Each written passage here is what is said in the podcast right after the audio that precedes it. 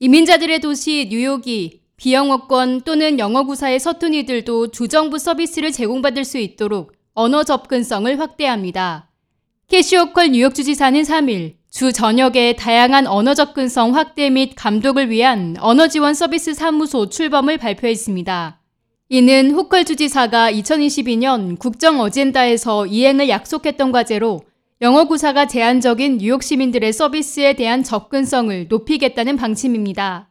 호컬 주지사는 우리 항구에 있는 자유의 여신상은 전 세계에 뉴욕은 누구든지 어떤 이든지 환영한다는 의미라며 언어 장벽을 허물어 뉴욕주가 제공하는 모든 서비스와 자원의 혜택을 모든 뉴욕 주민들이 더 쉽게 누릴 수 있도록 하겠다. 이민자와 자신 그리고 가족의 더 나은 삶을 위해 노력하는 이들을 지원함으로써 우리가 한 가지 분명하게 말할 수 있는 것은 당신을 환영한다는 것이라고 말했습니다. 새로운 언어 지원법에 따르면 시민들에게 직접적인 서비스나 혜택을 제공하는 주정부 기관은 다양한 언어로 통역 서비스를 제공해야 합니다. 이에 따라 주 전체의 언어 지원 정책을 성문화하고 확장하겠다는 구상입니다. 더불어 인구조사국이 발표한 데이터를 기반으로 중요기관 문서를 가장 일반적으로 사용되는 비영어 상위 12개 언어로 번역 제공해야 합니다.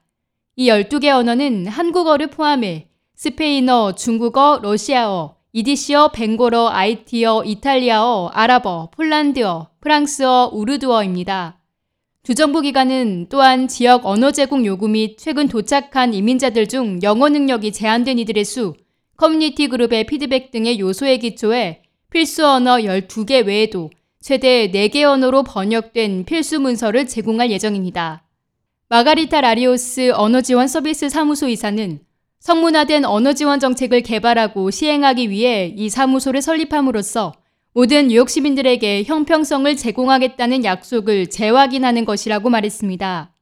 또 특히 언어 장벽으로 발생한 불평등을 해결하기 위한 이정표라면서 영어를 잘하지 못하는 뉴욕 시민들도 뉴욕주 프로그램에 참여하고 혜택받을 수 있는 기반을 마련하고 있다고 밝혔습니다.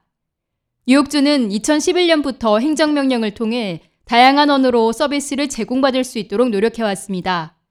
처음 비영어권 언어 6개로 시작해 작년에는 10개 언어로 늘렸습니다. K-Radio 김유리입니다.